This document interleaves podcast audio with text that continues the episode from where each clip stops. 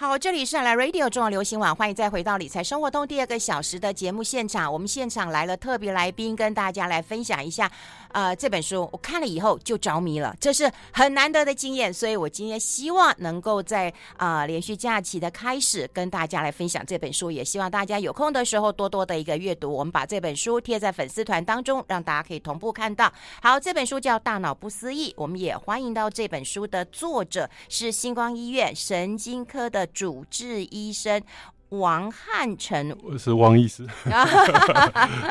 汪医师好，呃，是呃，主持人好，嗯、各位听众大家好。嗯，哎、欸，我们要跟大家来分享一下，我觉得这本书是非常非常的一个呃特别啦。然后呢，有两个作者啊，一个是您呃文字嘛，另外一个有个绘图的哈。请问一下，这本书是怎么样诞生的？然后是怎么样的有一个奇想？其实我觉得他画的挺好的。是是是，嗯，那当初是因为。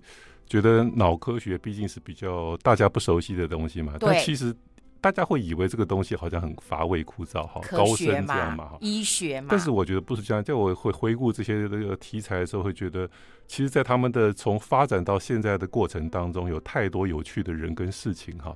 你看我，您看书中知道他们会发挥一些奇想，嗯，然后把这个奇想用实验，哈，嗯，证明出来。然后改变了以后，我们人对大脑了解的这个整个的一个革命性的一些发现，都非常有趣的事情。嗯，所以我觉得，既然比较我们在教科书上不容易看到这些过去这些发生的有趣的事情，脑科学跟大脑的认识如何从从前的人到现在发展到现在我们的认知，哈。嗯很有趣的一个过程，把它这几个关键点把它拿出来让大家知道一下。嗯，那正好我这回优秀的同事，嗯，宋医师他非常的会画图了。嗯，我想一本书，那么光用文字总是还是大家看了也许没有这么有趣，尤其是有一些你说大脑的解剖构造也好了，专业的构造也好。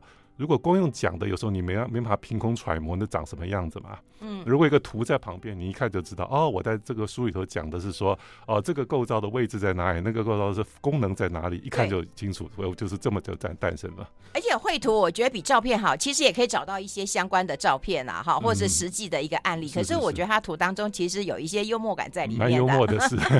哎、欸，可是你的文字也很不一样。呃，有人讲说这个啊、呃，医学就非常的科学嘛，哈，结果你的文章一开始说。哦，也也未必啊，哈，就您自己个性，就从你的写书当中可以略知一二啊。那您您是一个什么样个性的？为什么会写这样的书？我也自己也很好奇。呃，如果说要说为什么写这个书哈，嗯，刚刚跟您聊天的时候跟您提过一下，因为我觉得第一个当然是现在我觉得我自己想看这样一本书，但是从我从求学过程到现在，我没有机会看到这样的书，是因为说不太有人会去把这个。所谓的科普，尤其是脑科学的科普，我们看到很多外国的人的翻译著作，嗯，中文本身的人写的，我我几乎很少见到。那么，尤其是如果说你见到的时候，偶尔见到后，你会觉得说啊，这个东西好专业，望之弥高这种东西，那你一看就会觉得说有点距离感嘛。哎，可是你在念那个在念书的时候，应该看多了这种书了吧？是啊，我们。必须看那个书，但是一般的不是做这个专业，他没有必须要看这个书，所以那你你还是很想让大家知道这个知识嘛？你必须把这个门槛弄得轻松无痛一些哈，让大家说哦，我这个东西看得好有趣，那不知不觉之中吸收了这样的一个一个一个一个专业知识，但不能算专业知识。我觉得脑知识对所有的人都重要了，不光是对您看了也知道，它并不是一个非常一定要很专业的人才需要了解，因为我们大脑就是我们的自我嘛。对我我的感觉是，人如果不了解大脑，你说了解自我那是空谈，那是不可能的。嗯，所以我觉得提供这么一条路哈，借让人能够有机会无痛的、有趣的，借着了解自己的大脑，更了解自己跟世界。哎，我必须说啊，王医师，你写您的那个书啊、文章啦，很有文学的底蕴。所以后来看你的介绍，自己也很喜欢艺术。这是什么时候养成的一个啊、呃、兴趣跟习惯？应该说从小吧，其实我我觉得像我们从小读书哈，怎么样？我觉得对文字的兴趣远远大于对什么数学啦这些什么的兴趣。嗯，所以事实上，就是你一来，我们跟你讨论，你到底是理工脑还是那个文学脑？我觉得哈。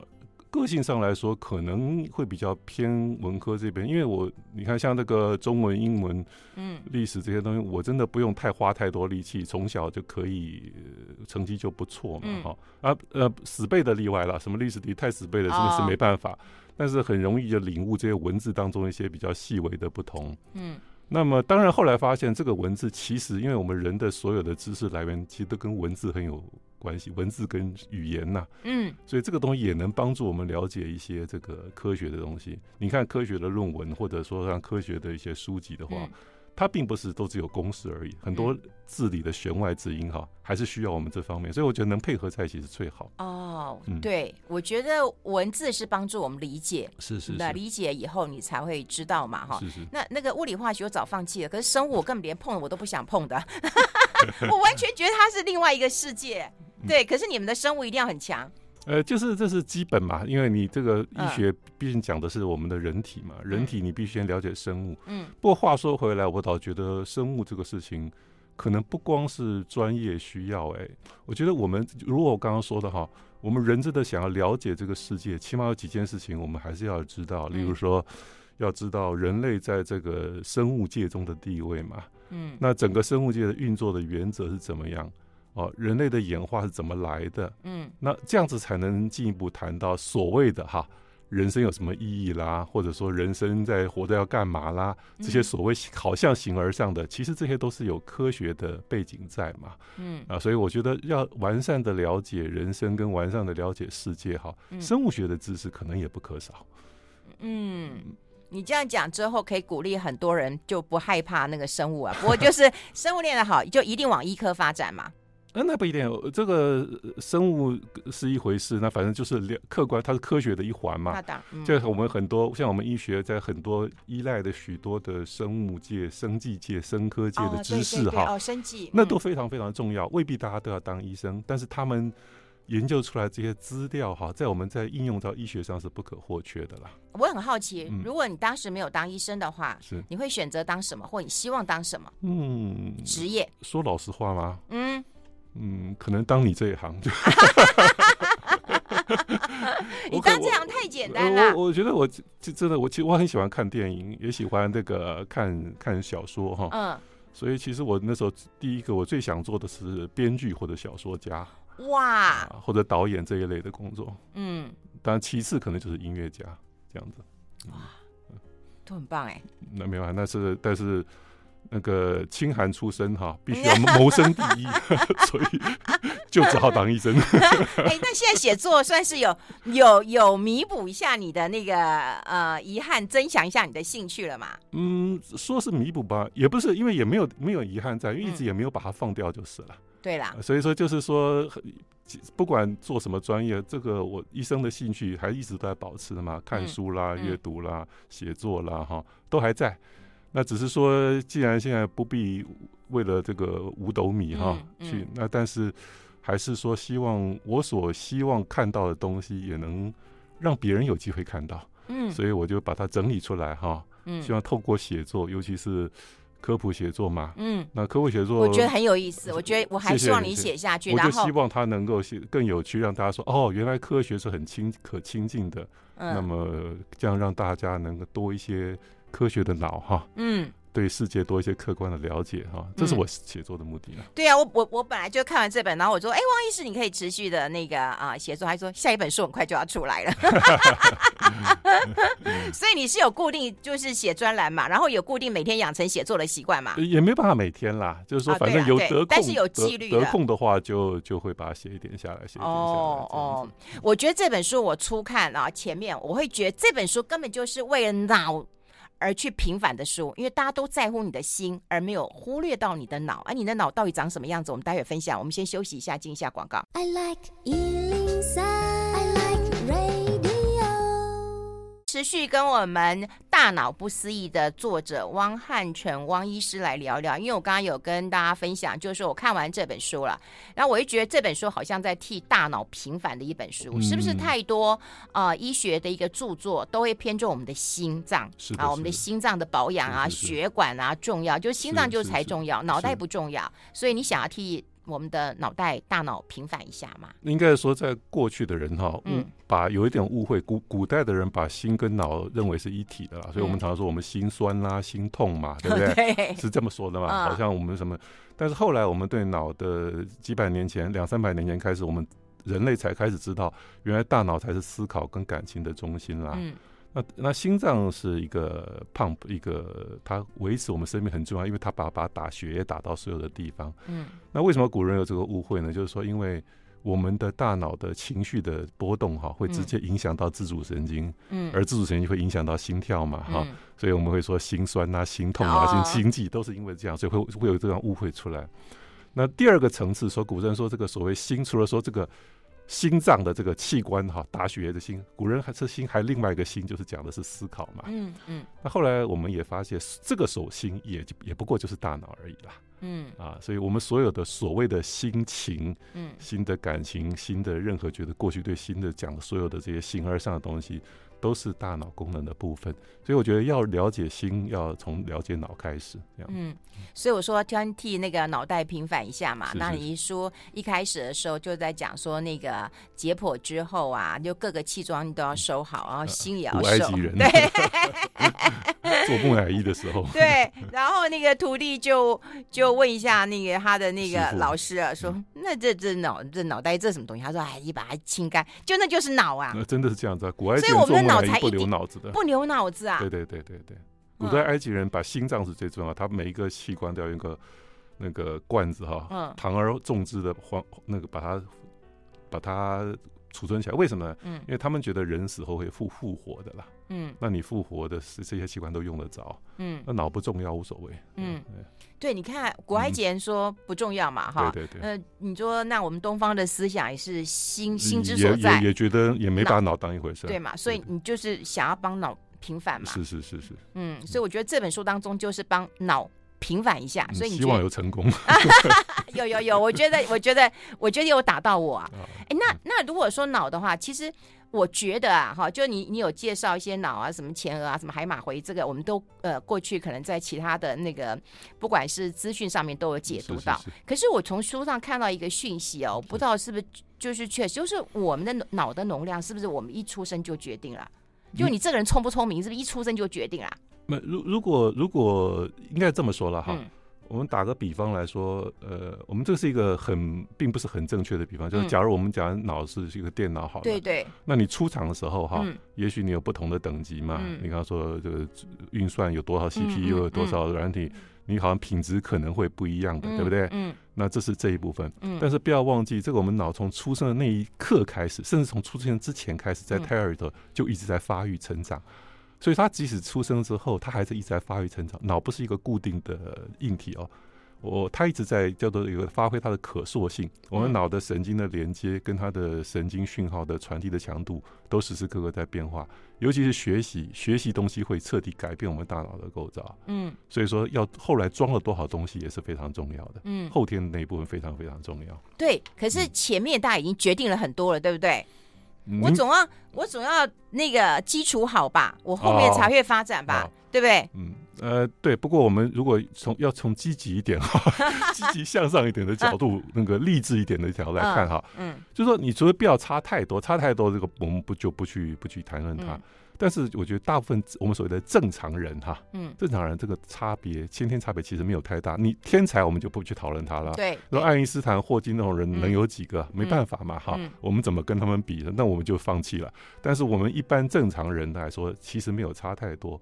我觉得后天的重塑哈，重新的塑造，后天你吸收多少东西，怎么培养正确的思考的方法，怎么吸收够多的有用的知识，怎么把它灵活的运用，发挥创意。这可能才是决定我们的这个脑最终的品质的一个一个关键了。嗯，那如果说真的是那种天纵英才型的，是是是，那他们大概就是从出生大概就决定他们是天才了，大概是这样，对不对？脑袋的决定是这样。呃，这这个这要看您对天才的定义是什么了哈。嗯、就是说，那个说，就是说，你说脑有的人天才是这方面，有的人天才那方面。对，有人说小时候他就是天才啦。有的人是你小时候觉得这个呆呆的。你到了一代年，你发现忽然发现他是一个艺术的天才，梵谷就是这样子。嗯，梵谷一生当中没有什么建树，二十多岁之前完全没有人觉得他是一个什么什么了不起的人呐、啊。嗯、哦，他在二十多岁到三十多岁之间就画出了几千幅的那个传世之作。那、嗯、那这个你怎么解释？就是说他他到底是说从出生就有这样东西，还是说他在人生当中慢慢累积起来，使得他的脑得到一种质变？那莫扎特呢？是啊，神童。呃，但是你如果莫扎特，你要了解哈，莫扎特如果今天活在台湾哈，那在在街头卖那个彩券的话，你觉得他会不会成为那样子的一个音乐神童？嗯，莫扎特的父亲是非常非常非常严格的音乐家，从小就督促着他用。像我们今天叫做那叫什么，已经是有种零虐待的那种感觉哈、啊，嗯嗯、在在一直督促，因为他要把他的儿子当成一个叫做生财的工具，嗯，所以他一直用天才的方法去培养他，所以我会觉得，就算是莫扎特，你说他如果没有那个脑，他培养不出来，对，但是如果有那个脑，没有这个培养的过程，也不会出现，嗯，所以还是对一般人来讲啦，就是。你的脑袋出厂之后，你还要训练啊，所以现在有人讲，就是说我们年到中年之后，还是要训练自己嘛。是是。对，有些人就说，哎，为什么我啊没有工作了，或者进入半退休以后，哎，什么都忘东忘西或什么的，大家都说，哎，你没有训练，因为你没有阅读，甚至你没有去读书，你没有去这个想动动脑筋，所以动动脑筋这件事情是真的很重要嘛。当然，这尤其是最近几年，您看书上有提到所谓的我们叫大脑的可塑性，嗯，就是每个人只要愿意就可以做自己大脑的雕塑家。这句话怎么说？这不是随便说的，这、是在越很多很多的近近年来的脑科学研究发现哈，有几件事实，像你说我们说失智症好了哈，有、嗯、我们发现说失智症的好发程度跟发作以后的严严重程度。在你经常有在用脑的人跟没有在用脑的人之间，这两个族群之间是有明显的差别的。如果你经常在用脑的人的话，比方说一直在挑战自己的心智的这些人的话，或者在练习一些过去不知道的、学习新的讯息的这些人，或者社交活动很活跃、经常跟人家沟通的人，这些人他得的失智症机会比较低，就算得了之后恶化也比较慢。就像我有一些有有几个病人哈，嗯。呃，那个是很厉害的大学教授哈，嗯、那么一直到了八十岁以上还在做研究，嗯，其实已经有失智症的倾向，但是没有人看得出来，哦，呃，就是因为他有个太好的一个代偿机构、代偿机制，嗯、这个代偿机制怎么来的？就，就不断的去训练我们的脑子，所以这有太多的科学证据，这是第一点。第二点，即使在七老八十的人哈。以前的古早的人认为说，脑子大概年轻的时候才有这个可塑性，老了一点可塑性就比较晚。后来近几年的科学证据发现说，即使到七老八十，只要你一直保持着脑的活跃，刚刚说的挑战自己大脑、学习新知的话，它的老化速度确实会比一般不用的人要来得慢得多。哦，所以这是非常重要。哎，那汪医师，你接触都是医生嘛，哈，所以一直在做研究啊。可是，在我们一般人看到都说，哎，多打麻将啊，对，多跳跳舞啊，啊，这可以这个训练大脑，是是是这真的可以训练大脑吗？我们待会讨论。我们先休息一下。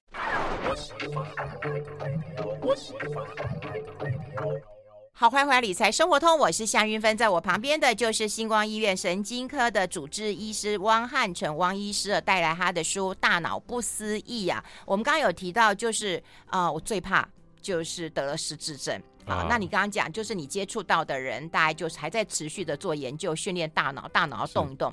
那我们身边的人，我们有听到一些讯息，比方说啊，你要去打麻将，好，可以这个训练一下脑袋；又或者是说你去跳舞啊，啊，记一下舞步，又可以健身，又可以那个啊训练脑袋。还有这方式。如果这个对于动脑来讲的话，你觉得有没有其他的建议呢？因为这两样我都不喜欢。呃、这个、这个、这个，就是如同我在书中做的那些建议哈，嗯、就是说，我觉得，呃，不是说我觉得啦，我们的科学的证据显示哈，重点在于挑战性的大小。啊，嗯、那么就比方说，您说打麻将，嗯、那假如说我们大家都会打麻将，嗯，你也一辈子都在打麻将。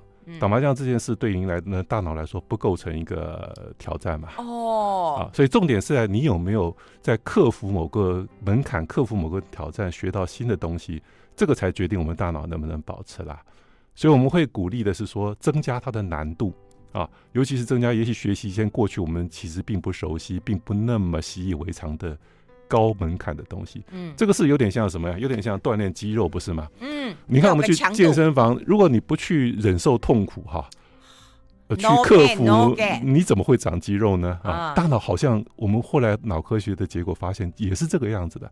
你给他挑战越多的话，他才越能保持，而不是去做那些习以为常的事情。比方说，你说你说一个人一辈子都在打麻将，打麻将可能对他效果不大。一个人从来不会打麻将，或者像我这样完全很技术很差的人，你强逼他去训练打很好的麻将的话，这就是一种挑战，这就有有有有它的功能在。跳舞也是一样啊，嗯，假如说像我根本不会跳啊，啊，那如果您根本不会跳，硬把你训练成很厉害的舞棍的话，这就很有效了。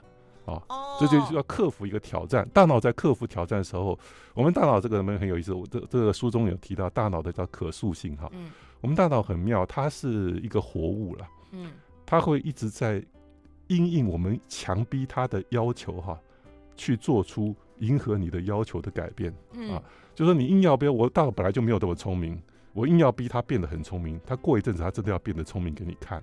我们大脑就是这么一个很妙的东西，好激励啊！呃，好激励啊！所以我们不要耍废，不要怠惰。对对对，没有错。怠惰的人，我们发现确实是比较容易会失智。哎，那王医师，如果是家庭主妇呢，嗯、他们可以从哪个方向来动动脑袋呢？哦，那太多了。你看，嗯、比如说怎么样？A 老公的钱存下私房钱。像我们发现，学乐器就是一个很好的方法。哦、学乐器啊，是因为你如果把一个乐器从不会学到会哈，对脑子是一个超大的挑战。哦、oh. 呃，而且超大的很好的良性的训练。嗯，我我我会我的建议是说哈，嗯，假如说你要想说，呃，挑选一个维持脑力、防止失智的一种某种脑的挑战哈，嗯、最好选一个你就就很感兴趣的东西。嗯，因为不感兴趣的东西，一般人很难持续了。嗯、你就已经不喜欢了，对不对啊？嗯嗯、所以你要一个，比方说你年轻的时候，或者说童年的时候，我就好想要成为一个钢琴家，我好想，我后来因为种种原因，我要谋生，我没有机会。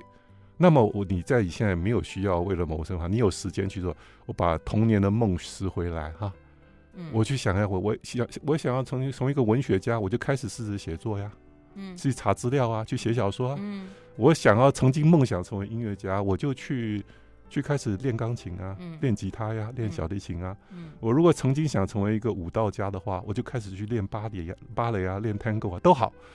那么这这这有双重的好处，一个在你的人生找到更更更积极的、更快乐的一个意义了哈。嗯。第二个，真的可以保持帮助我们保持我们大脑的功能，免于失智。哦，嗯、因为从你做你喜欢的事情嘛。我比较不一样哎、欸，我会选择一个我年轻的时候我根本不会，我小时候根本就不会的东西，那我来挑战看看。那那也是很好啊，那那就是一个很好的一个挑战，很好的保持的方法。我想说，我以前都你看，以前我们念书的时候，那哪哪有什么美术课、画画课，对啊，没有嘛，是是是，所以我们根本也也不会嘛，我们的房子还是这样画的嘛。对啊，现在如果说你要成为一个素人画家的话，这就是非常好的脑力训练了。对对对对哦，而且我找的我的老师很棒，我老师八几岁教我这种老学生，你看有多好。嗯，期待您您有发展出来。有啊，我们老师有跟我一起开画展，然后老师又跟我说：“夏云芬，你都不紧张？”我说：“紧张的应该是你啊，因为你是老师啊。”所以我觉得我这种耍废的心态真的要改变一下，不然的话可能会让我的脑袋会停止那个工作啊。哦，你已经把自己训练成一个业余画家，这就已经相当厉害的一个。所以要。Q 自己一下，对不对？勉强一下自己，要稍微要稍微逼自己一下，大脑就是要逼，他就进步了。哦哦哦，对。所以你看，我觉得今天听节目啊，拜托你不要去逼你的小孩，也不要逼逼你的孙子孙女，你逼一下你自己吧。对，有常常我觉得很多女性都把那个生活的重心都会放在你另外一半，去逼你老公，或者是逼孩子、逼孙子、逼孙女了。可你没想到，你逼一下你自己，可能对自己的健康或者是失智是有帮助的。对啊，我们从积极的方面来看，你稍微把自己头脑保持久一点哈。嗯。事实上，在以后比较不会，也不会比较少造成他人的负担嘛。这也是一个为别人好的一个一个做法啦。对，对不对？对。哎、嗯欸，我也很怕失智，你怕不怕？你当一个医生。嗯，其实哈，你如果在在我医生的角度，我们看得多嘛哈。嗯。如果病人说他失智怎么办？怎么办？怎么？其实我第一个会怎么安慰他？我说：“嗯、哎呀，你失智从另外一个方面来想，是因为你活得够久。”嗯。啊，有的人没有那么幸福啊。哦 从另外一个角度讲，也是这样。我觉得你好正面啊！对，不，这是事实啊。你看，你在你说你说我们在比如说历史上哈，嗯，在某些时代，例如说科学还没出现以前，嗯，三百多年前好了，人的平均寿命不管中国跟西方哈，嗯，您知道人的平均寿命大约有多少？平均寿命就五六十吧，没有不到四十啊。哦，当然说五六十，把那些什么夭折率都算进来的话，哈、哦哦，大概约莫你能活到四十岁以上，算是过得不错了，哈。嗯嗯。那所以我的意思是说，哈，那时候的人比较不太有机会得到失智症了。嗯。那所以失智症是因为我们的人变得幸福，科学发达以后，人体整人的社会整个的生活品质进步。寿命延长之后，嗯，的一个新的现象，嗯，我们面临这个新的现象，也是需要一个科学的方法，哈，去慢慢去对应这个这个这个现象。对，可是失智，当然如果你都忘了嘛，你可能也不会太痛苦啦。嗯，可是我觉得痛苦是周边的人啊，都痛苦，都痛苦，啊。在我们的经验来说，都痛苦啊，好惨呢，哦。好，待会我们来聊一聊。其实书上有提到一点呃，认知上的问题，还有实质上的问题。是是是，我们先休息一下。I like 好，我们持续跟我们的汪医师来聊一聊。因为失智，说实在的，我通常讲就是说，如果我忘了我自己了，那也就算了。那我可能还蛮开心的，我可能过着我五岁的生活或十岁的生活吧。哈，那我是旁边的人痛苦啊，我自己应该不会太痛苦吧？嗯，如果您对这个课题有兴趣，其实有最近有两部电影哈，其实蛮值得一看。嗯，一个叫做。爱丽丝的那那叫什么？呃，他讲一个那个忘记英文的名字哈。嗯，他讲一个女的大学教授得到失智症的以后的一个心路历程。我忘记我自己啊。什么？我忘记我自己嘛。对啊。叫 Still Alice 还是什么东西？嗯嗯。那另外一个是安东尼霍普金斯演的那个 The Father 哈，父亲这个，不知道您看了没有？嗯。那其实如果你仔细看那个电影，就知道其实失智症本人也也不能说快乐了。嗯嗯。因为他会体会到。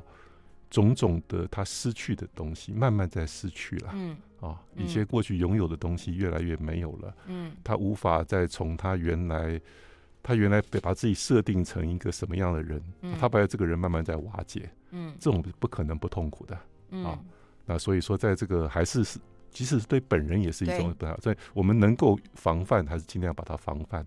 那如果真的发生，还是要尽量就医啦。这样子，嗯，嗯，我觉得那个失智的痛苦，就像我最近我朋友他从美国回来看爸爸，因为爸爸有点失智了，那他想说有空，因为疫情也过了，就多回来陪陪，不然也没有时间陪了。每陪一次，他就觉得难过一次。比方说，爸爸要吃牛肉面，可他已经忘记了，我最喜欢吃的是那一家，嗯、可他每天都说要吃牛肉面，全家人都烦死了。就是说，你到底要吃几天的牛肉面？你吃，可是我觉得爸爸应该是在。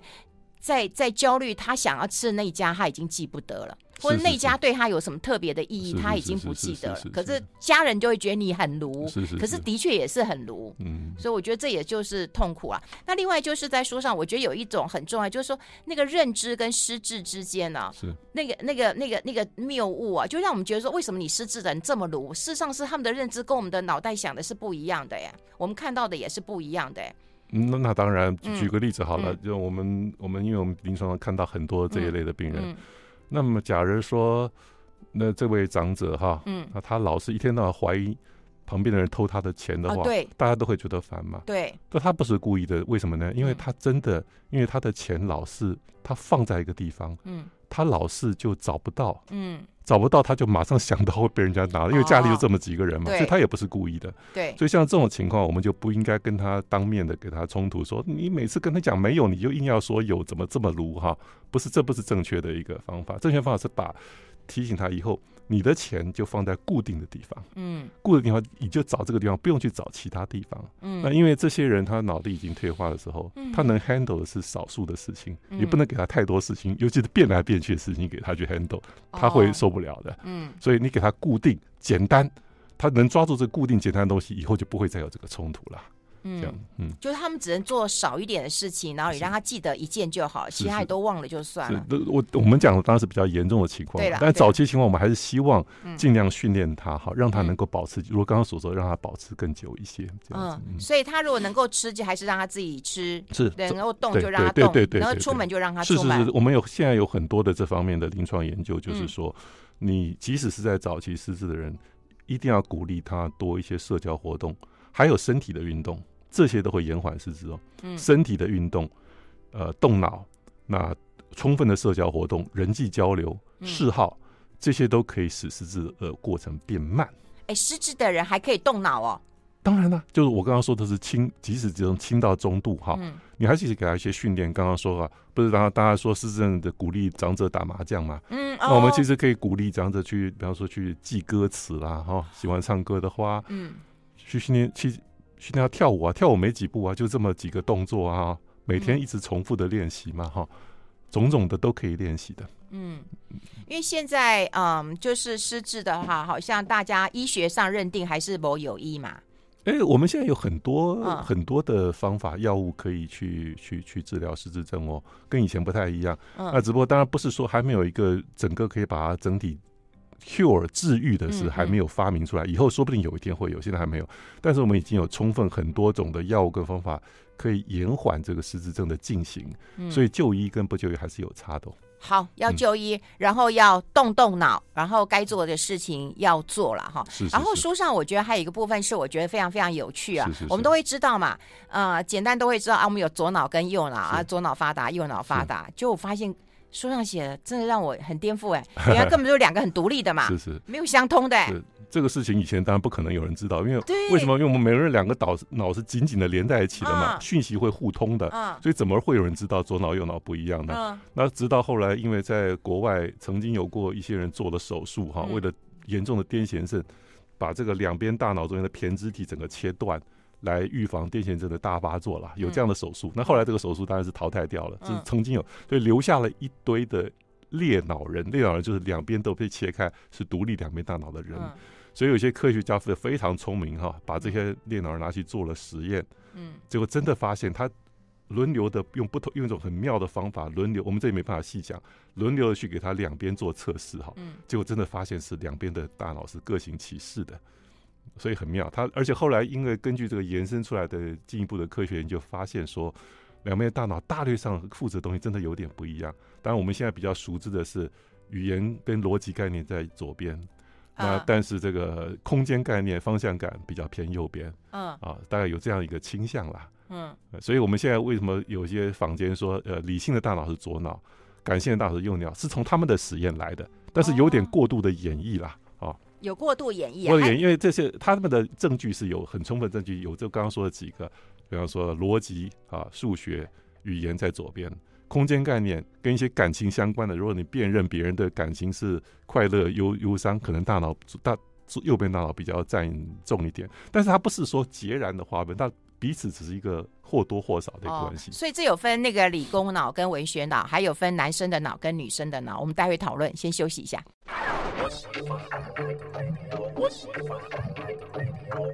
好，我们持续跟汪医师来聊一聊左脑跟右脑，因为我们又演绎说，哎，那是男生的脑或者是女生的脑，好，对不对？男生用左脑思考，女生用右脑思考，所以你跟你的老婆都会这个有问题，我跟我老公都会有问题的。然后再分到就是，哎，理工脑跟这个呃文科脑，好，就是母子之间会有问题，像费用之间的问题，所以可以这样做一个演绎嘛。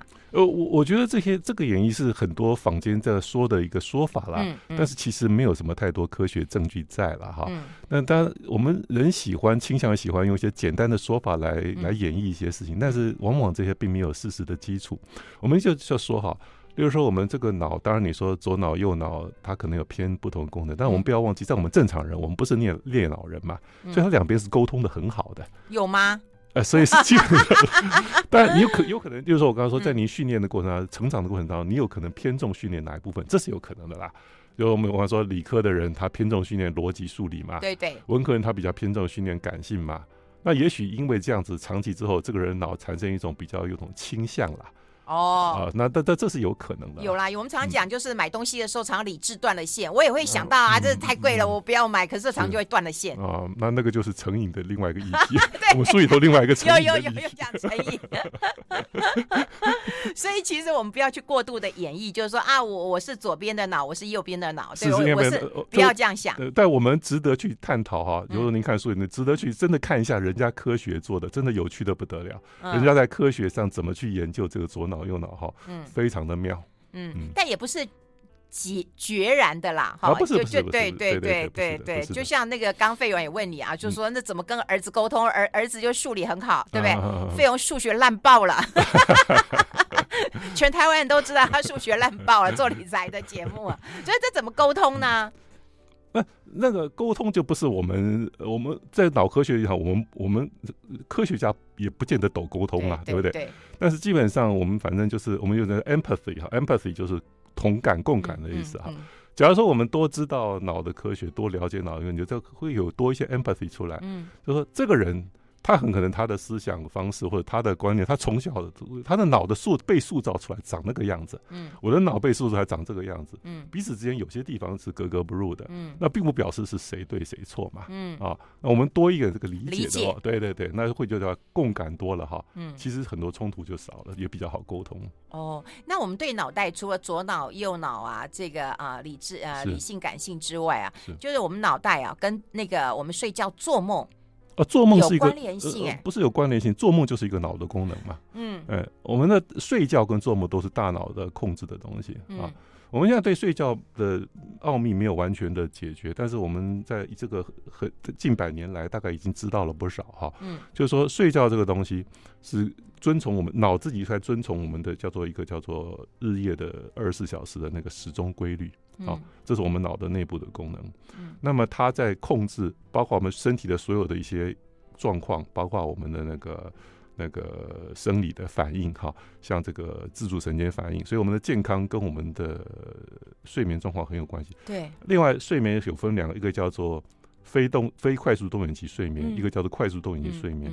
这都是脑的这个睡眠中枢在控制的。嗯。在非快速动眼期睡眠的时候，哈，我们的记忆的。巩固，嗯，比如说，我们去学一个东西哈，嗯，如果你没有充分的非快速动眼期睡眠的品质的话，没有好的品质，这个记忆是没办法巩固。所以你睡得不好的人，通常记忆力就不好，是因为这样。那做梦，他的做梦的时候，在快速动眼期睡眠时候，如果在这些我们科学家做了很多实验，做梦的给他看那个做那个叫做功能磁振造影，看他脑的活动，嗯，那么这个人在做这个很很多看到东西的梦的时候，他的视觉皮质、视觉相关就会亮起来啊，就是他真的脑在做那样的活动。那么为什么人要做梦呢？我们现在不太确定，但是有一点确定的是，人在做梦的那一个当儿，他的跟我们的。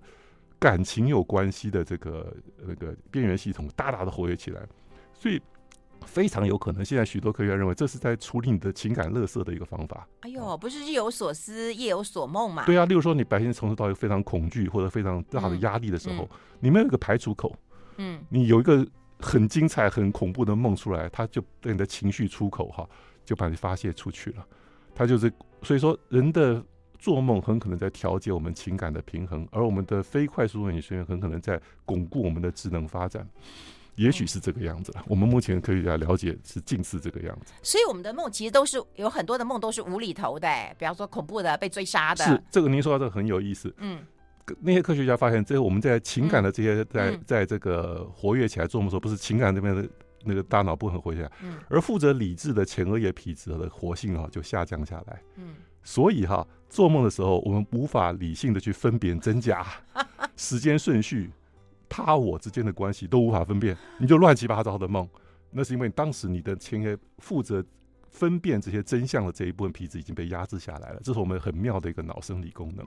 哦，不是左脑在休息啊，就管你右脑让你动一动吧？哦，不是，他是他是把前额叶休息，然后把你的感情的那一部分活跃。嗯，这这是讲做梦的时间呐。嗯。那另外，如果是在刚刚说非快速动眼期在。嗯在巩固我们的智能跟记忆的时候，哈，你前额叶也会活跃起来啊。哦，那我们做梦的时候是表示我们睡眠品质不好喽？哦，不是不是，睡做梦是睡眠的必要的一部分。哎，我们的每个人的睡眠，每个夜里，比方说三四的睡眠周期，嗯，就是包括浅睡、深睡，然后快速动眼期，这个就在睡眠。对，然后再再重复反复。嗯嗯，对啊。那这个这个不是做梦，可不是，就是说。如果说你因为做梦，通常醒过来的时候会有一个叫生理性遗忘，你会不太记得。嗯。那么如果你老是记得这个梦的话，嗯、你会觉得你是梦多。你的梦大家都一样多，只是你你记得的比人家多。哦。通常表示你在那个阶段哈，你没有沉睡，你后来在那个东西有点醒过来，你就会记得了。所以表示你睡得比较浅。不好啊，那是意思，并不是说你品质不好是因为梦多，而是因为你品质比较不好的时候，比较容易记得你的梦。